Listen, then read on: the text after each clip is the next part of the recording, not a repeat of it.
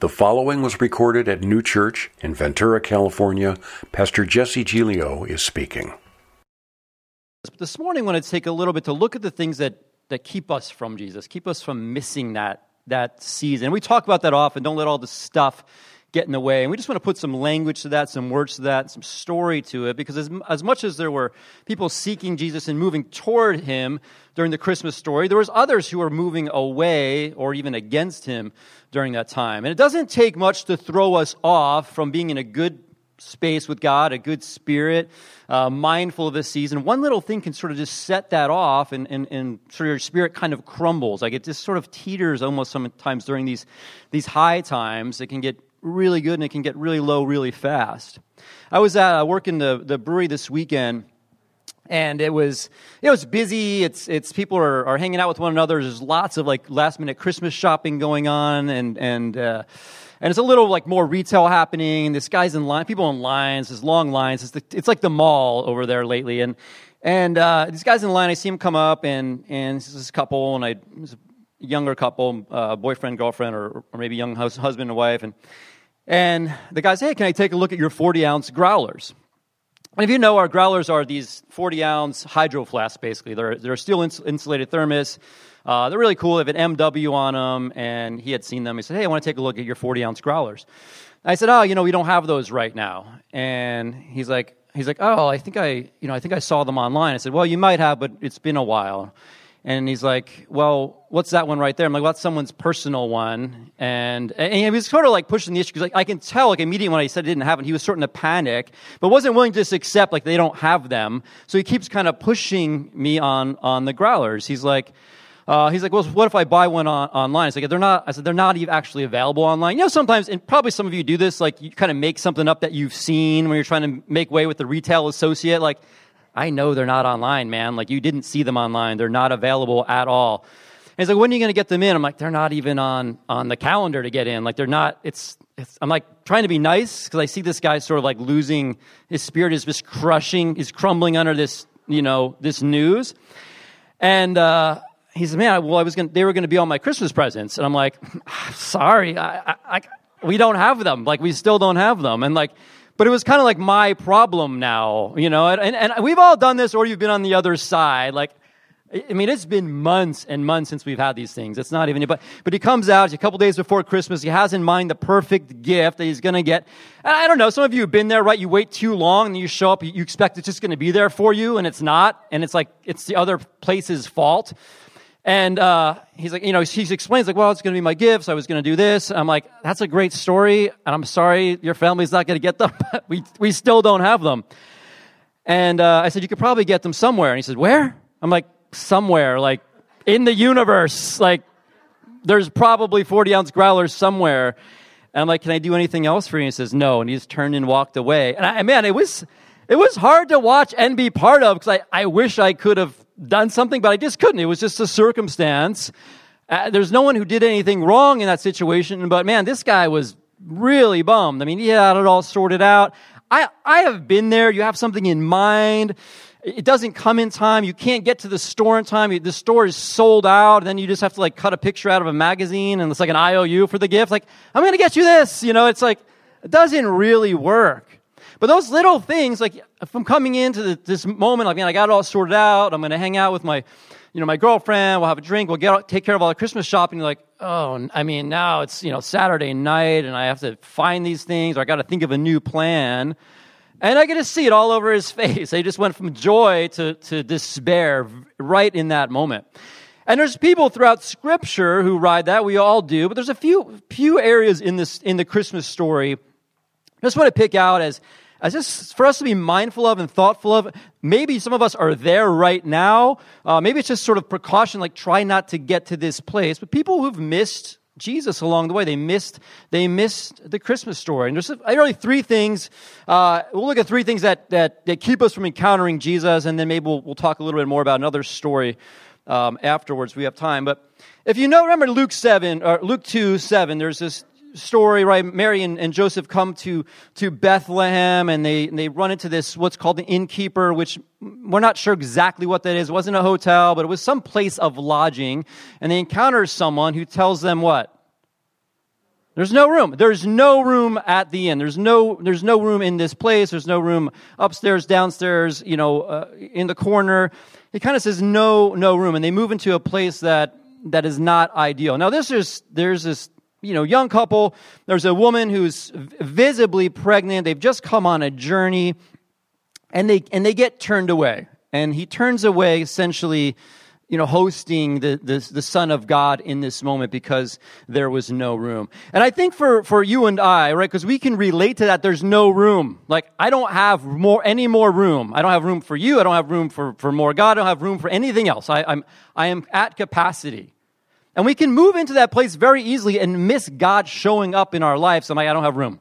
I'm, I'm, I'm done. And we would never say that, but if you think about and process, if you self reflect a little bit, like where you have space for, for others representing, you know, love of God or, or, or God Himself, it's so easy I don't have room. Some point this year, Amy uh, told me um, her, some of her friends and my friends too were, were traveling from Fresno down to uh, Santa Barbara and then on to San Diego, and they were looking for a place to stay and it's the Drake family. Love the Drake family. We vacation with them once a year. Uh, think about the Drake family. There's eight of them in the Drake family, and uh, they're all big. They're all athletes, and they're they're tall, and it's this massive family. And Amy said, "Well, they can." She said, "Oh, I told them they could stay with us." I'm like, "Okay," and I'm like, I'm imagining there's no room. These are, you know, there's a, a bunch of them are teenagers, and they're all like athletes and they're they're fun. But I'm like thinking of my house. Some of you have been to my house. It's a it's it's we love it, but it's this townhome and there's I don't have a, a guest room. I don't have like a den or or even garage space. I'm like I'm like there's no room in our house. Like there, we literally can't have them here. Like I'm just picturing all these kids and bringing in all their sports equipment, and it's just like it's not gonna it's not gonna work. Like they're all these you know big big people. The mom's small, but the husband's really big, so he kind of like he makes up for it. And I'm kind of like, oh my gosh, there's no room, you know, there's definitely no room for the Drakes. And some of us have thought that, oh my gosh, we don't have room for them. But she's like, Amy's like, no, they'll sleep on the floor, you know, sleeping bags. And, and, you start to figure it out, like, all right, like, I can get one on the couch, two in the living room, someone can sleep, like, in the kitchen, and then you put a couple in the garage. Like, seriously, right? But it goes from, like, no room, like, I guess there's room. There's technically space. There's shelter in my home where they can sleep and we would have, we would have a good time. And so when you think about this and for, say, the innkeeper, we represent someone who has shelter that they approach, it's not that there's no room, but there's, it's the lack of willingness to make room that keeps us from encountering God. It's, it, God, listen, God knows, like, uh, you guys think you're busy and whatever that illusion is, that there's no room in your life, but it's the lack of willingness to make room. I mean, I don't know what the, the this innkeeper lodging exactly looked like, but man, there's probably a spot on the floor somewhere. But it's an inconvenience to invite someone into your space when you already feel full. I don't care if that's God or a neighbor or, or a friend in need or a stranger. Like, I don't have any room. But if you really are pushed on it, like, you can get creative and you can create some space. Like we all can. I mean, how many times if you, if you have kids and they're, they're sitting together or, or it's the back seat of the car and one of them's like, there's no room here. You know, they're sitting, there's no room. Like, make room. Any moms ever say that? Make room. Because you can make room. You can always make room. And we feel like we're at capacity, as this person did, but man, we could always make room. And, and, and the innkeeper, whoever's running this, it's a busy time, right? The census, there's all these people showing up in, in Bethlehem. He's busy. He doesn't have time. He's preoccupied with other needs. He doesn't want to deal with it. Doesn't want to deal with this, this pregnant girl showing up at his place.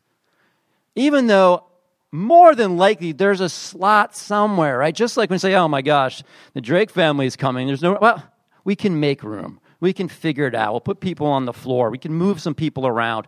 There is room. You can make room. So it's not just there's no room, it's the lack of willingness to make room that will really keep us from missing God.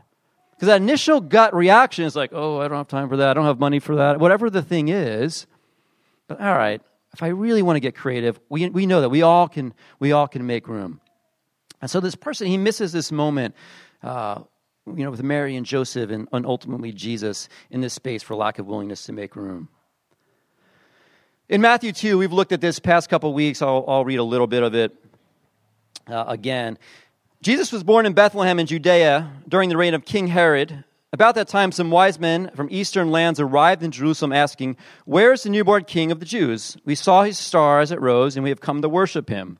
King Herod was deeply disturbed when he heard this, as was everyone in Jerusalem. He called a meeting of the leading priests and teachers of religious law and asked, Where is the Messiah supposed to be born? And the wise men are, you know, he's in, he's in Bethlehem, and we think this is the guy that we've all been waiting for. And Herod says, Wow, like, that's cool let me know when you find him because I want to come worship him too. Meanwhile, I was like, I, am going to murder this kid if I can get to him. The wise men are ultimately tipped off and they don't, they don't invite Herod to him. But, but Herod in this place, he, he, misses, he misses Jesus altogether as well. And he's coming from a different place, a different angle. And ultimately, for, for Herod, how he missed God was he was afraid. He, was, he had fear of inviting someone else onto the scene who had more authority in his life than he did. He's afraid to acknowledge someone in his life that had more authority than him. And we can miss God so easily that way because it is scary to invite someone else into your life who can tell you what to do. If God shows up in your life, he has rank over you. He's, he's higher than you. He's the boss of you. And not a lot of us don't want that. Some of us have enough bosses around, like, I don't really know if I need another guy showing up. Now, we like the idea of God showing up. God, would you please show up? But, like, when he does, it can be a little scary.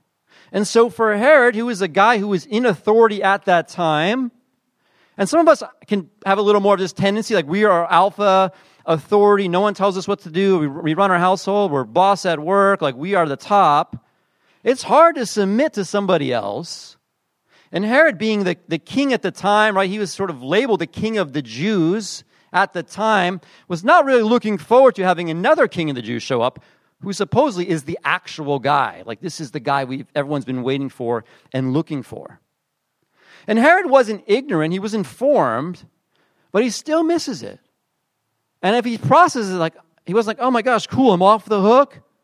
The Messiah is here. Let's bring him in.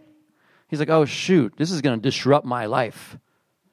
This is going to be very disruptive to me. And we talked about this, I know, a couple weeks ago, but it's worth noting again. When God shows up, He's the boss of you. And no one likes that. Like, you're not the boss of me. Like, yeah, He is. He, he, he takes your authority. Whatever that is in your life, whatever the thing is that you like to really own.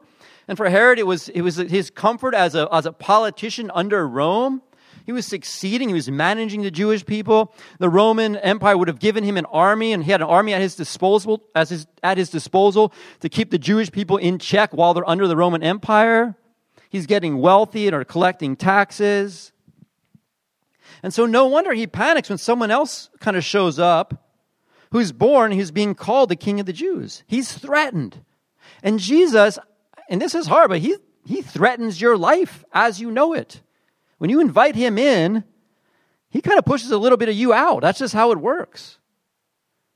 And that's, that's a harder thing to process. Whatever those decisions are in your life relational, uh, financial, spiritual, you know, your workplace, your schooling you, you, when that God starts to show up, it's like, oh, shoot, he's here? Because I was kind of doing fine on my own. What's this going to mean for me? And Herod didn't know. Says, what does that mean? I'm out of a job? Like, you don't know when God shows up. But our role is, is to make room for him. And, and that could be a kind of a scary thing. And like, what if God does show up in your life? What if you hear from him, he's starting to move and you sense something's moving? Like, how do I respond to that? I going to have no room? I'm afraid. I, I can't deal with that right now. And both the innkeeper and Herod, like, they just they created space from this story. They're against this story in certain ways. We also see in this same text, there's Herod, and it says he calls all the religious leaders with him, all the spiritual advisors, and he's like, hey, this the king's here. And they're like all kind of like, disturbed as well. And these are the people who have been searching scriptures for years and years and passing on tradition, oral tradition, written tradition. There's going to be this Messiah. God is going to deliver his people. And, and then there's this word that, like, maybe he's here. And they're like, meh, we're good. And you know what that is? That's indifference. And they miss Jesus on the scene. They miss this Christmas story. They had all the facts, but they're indifferent to the story. Like, uh, I, we, we were looking for it before, but now it's here. Like, meh, I'm all right.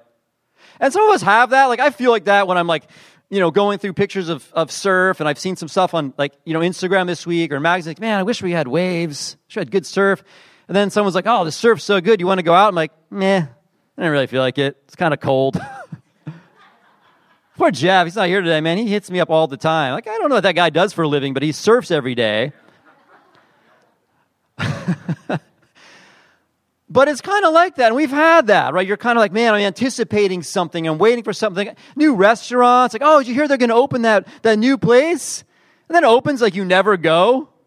Like it was exciting until it actually came. And then you don't show up. Like the idea of a Messiah was exciting to the Jewish people. I mean, that was the hope they've been hanging on to for generation upon generation upon generation for hundreds of years. This person is going to come. This, this God's son is going to come. He's going to be a deliverer, a Messiah. The Christ is going to be with us. And then these wise men come and the signs are all lining up. They're quoting scriptures. They're like, we think this is the guy. And they don't even journey to go check it out for themselves. It wasn't like, well, let's put a team together and let's go see what it, what it feels like. They don't do anything. They're just kind of disturbed at the news. And we know enough about God, many of us, how He acts and He moves and how He speaks to our hearts, how He motivates us. And when He starts to stir, because you pray, like, man, I just need God to do something in my life. And He starts to stir. Sometimes it's easy, like, ah, I don't, I don't really care, actually. It was a fine prayer, but when it starts to happen, you just sort of like, mm, I'm not going to pursue that. And they and they missed the story as well. And they like Herod, they were well informed. They were theological experts. They knew the signs. And they missed this thing. Because what if God were to actually show up? Would you recognize him? Would you even care to take a look at what's happening? Would you pursue? Or say, oh, that's cool. And each of these people, they're, they're kind of nested in this other story of people seeking Jesus. But they're like, mm, they're just falling away, and you've got, you've got no room, right? They're just not making room. They've got, you've got fear of someone else showing up in your life. You've got this sort of just indifference in general to the story. And they miss getting close to the Son of God. One of the great Christmas stories, besides this one, uh, involves a character by the name of Ebenezer Scrooge and love this story. A Christmas Carol, any way it's told. I mean, the old one, the new one, the cartoon ones, the Muppets, you know, Donald Duck and Mickey Mouse, whatever one's on. It's just a great story. And, and most of us are familiar with it. So we've got these ghosts, these three different ghosts that show up in his life. And, and, and the ghosts in these stories, they really represent his choices, right? And he kind of gets on this journey, represents his choices. I was just thinking about this this week. I just want to give a couple takeaways out of this thing I've sort of been processing. As this character of Ebenezer Scrooge, he sort of realizes his different choices in life have made him who he is. And that could be anyone, even in, in the text that we look. You know, Herod, I mean, he, he was born that way. He's sort of a son. You know, he was in sort of hierarchy. He was supposed to be there, and like he ends up a certain way. But that doesn't mean you have to stay that way, right? Some of us, like, yeah, when I come from this, I've always done this. Like, that doesn't mean you have to stay that way. God is showing up and he's moving, don't stay that way. But if you think about Ebenezer Scrooge and this, and this person of the past, I think we all have these ghosts, right? Kind of in our life, these choices that we've made that haven't been the finest, that come back to haunt us certain times of the year. Maybe that's Christmas for you. Maybe that's random moments. Like, gosh, really whiffed on that. That decision, that relationship, that place, those words. Those things show up like, hey, remember when you did that? Those are hard moments, but they also can be good for self reflection. And if you remember his story for Scrooge, he gets this ghost of Christmas past that shows up, and it kind of shows him his life and some of his decisions and some heartbreak. And it kind of began to sort of shape who he was. But one thing I want to share with you guys this morning is this you don't get to choose what comes into your life, but you do choose what you're going to do with it. You don't always choose what comes into your life, but you do choose what you're going to get to do with it. And some of us have hard stories. Some of us have hard stuff that, have, that has shown up, but you do get to choose what you're going to do with that. And I don't care if you're an innkeeper, like, hey, I didn't bring this on myself. It's census time. I don't have room. Like, man, you can do something different. There's always a choice. And that Christmas carol, right? He's kind of lamenting over watching this stuff. He's like, oh my gosh, that hurts. And certain things happen. Like, yeah, you still have a choice. He gets this sort of season of the of the present and what's happening now. And he's like, man, these people are having so much fun, there's so much joy, they're so poor. How does that work? Wish I was part of it. And for Scrooge, as he looks in from the outside, seeing the, the poor yet content. Right, he's seen his clerk's crippled son, son for the first time because he was just so oblivious to his people close to him and their hurts. You can't change the past, but you can always become part of God's present. You can't change the past. Whatever hurt, brokenness, things you've messed up, it's done. You can't change that. But you can choose to step into God's present whoever you are, wherever you've come from. And that is a lot. Norma was sharing, that's a Christmas story. God's, God has stepped into our present. He's inviting us to, to join Him. He's like, I'm here with you. Come here with me. Regardless of where you've come from or what you've messed up in the past. And it's so easy to stand on the outside looking in. You just step into it. And I don't know what that is for you. You know what that is. It's taking a deep breath and just trusting God taking a deep breath and sharing something with that person, just making a couple tweaks in your life, like, man, we just got to dive in here. God is doing something. And it's so easy, oh, I wish I was part of that. Man, step into that. Scrooge ultimately ends up sort of having this big heart check at the end. We're like, hey, there's there's the grave, and in the you know the Disney one, it's Stinky Pete with his cigar, and he's sort of like laughing. And it's, and it's like, hey, you know who that is? That's you. That's where you're going to sort of end up. And when we realize our brokenness, that is a catalyst for true life. That is a catalyst for real life. When you realize, man, I am just, I'm broken. I am messed up. And he had to kind of get to that point in this story to sort of wake up. And so that's, that needs to be our prayer to sort of wake us up. God, man, show me. Show me my own brokenness. They may find true life in you. And it's never too late. Wherever you're at, I'm going to have the band come up. We'll close in a song. Sort of wherever you're at, wherever you've been, it's not too late. And these guys in the Christmas stories, many who, who the, you know, we talk about the wise men, the shepherds, are able to join in. There's a whole bunch that just missed it. Just for stuff in their life that were excuses, they were indifferent, they were afraid. They didn't have willingness to, in, to invite God in.